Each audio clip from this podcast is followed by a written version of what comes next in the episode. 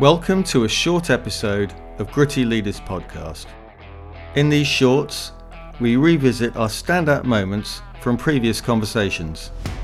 This one comes from episode 16, where I interview Jim Kirkwood, CEO of TTC. Tune into this clip as Jim talks candidly about why we need to be able to make mistakes in order to win in the long term. If you want to listen to the full conversation, please tune in to episode 16. You'll have looked at some rising stars in your business and hoped that they would be able to reach their full potential.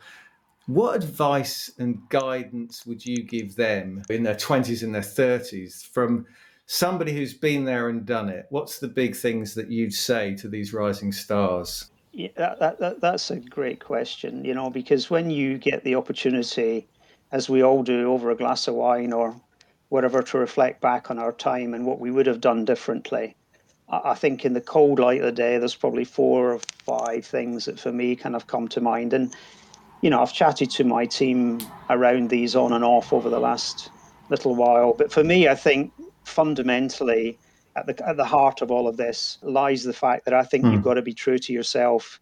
The person you see is the person you are.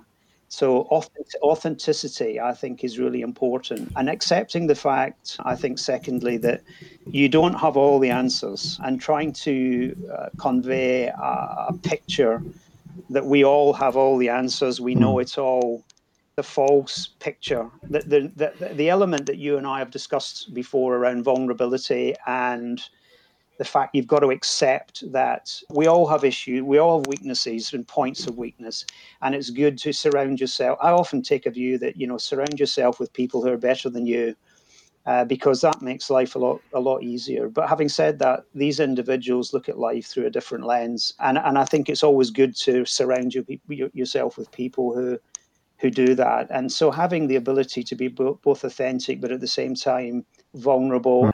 actually sets a good stall out for your management team because they recognize the strength that comes from that. And one of the comments I made to one, one of my team earlier on this week was accept failures as being good. Accept mm-hmm, failures mm-hmm. as being good, for in doing so, you'll find winning becomes easier, right? And I do think that mm-hmm. sometimes, mm-hmm. you know, in business, we look at things and we think we can't fail. You know, we can't make a mistake. We can't do things wrong. But I think in accepting mentally failure, and, and I've seen a number of these as I've gone along in my life. You know, in the last few mm-hmm. years, the building of the corporate business that we've done at TTC had a number of false starts. Mm-hmm. But actually, through that, we learned how to get it right. we learned how to get it right, and therefore winning became easier because we were suddenly on a journey that we knew where we were ticking the boxes. I think that I think coupling that with ask great questions, always ask great questions, listen, be a listener, uh, and remember also that running a business isn't a democracy.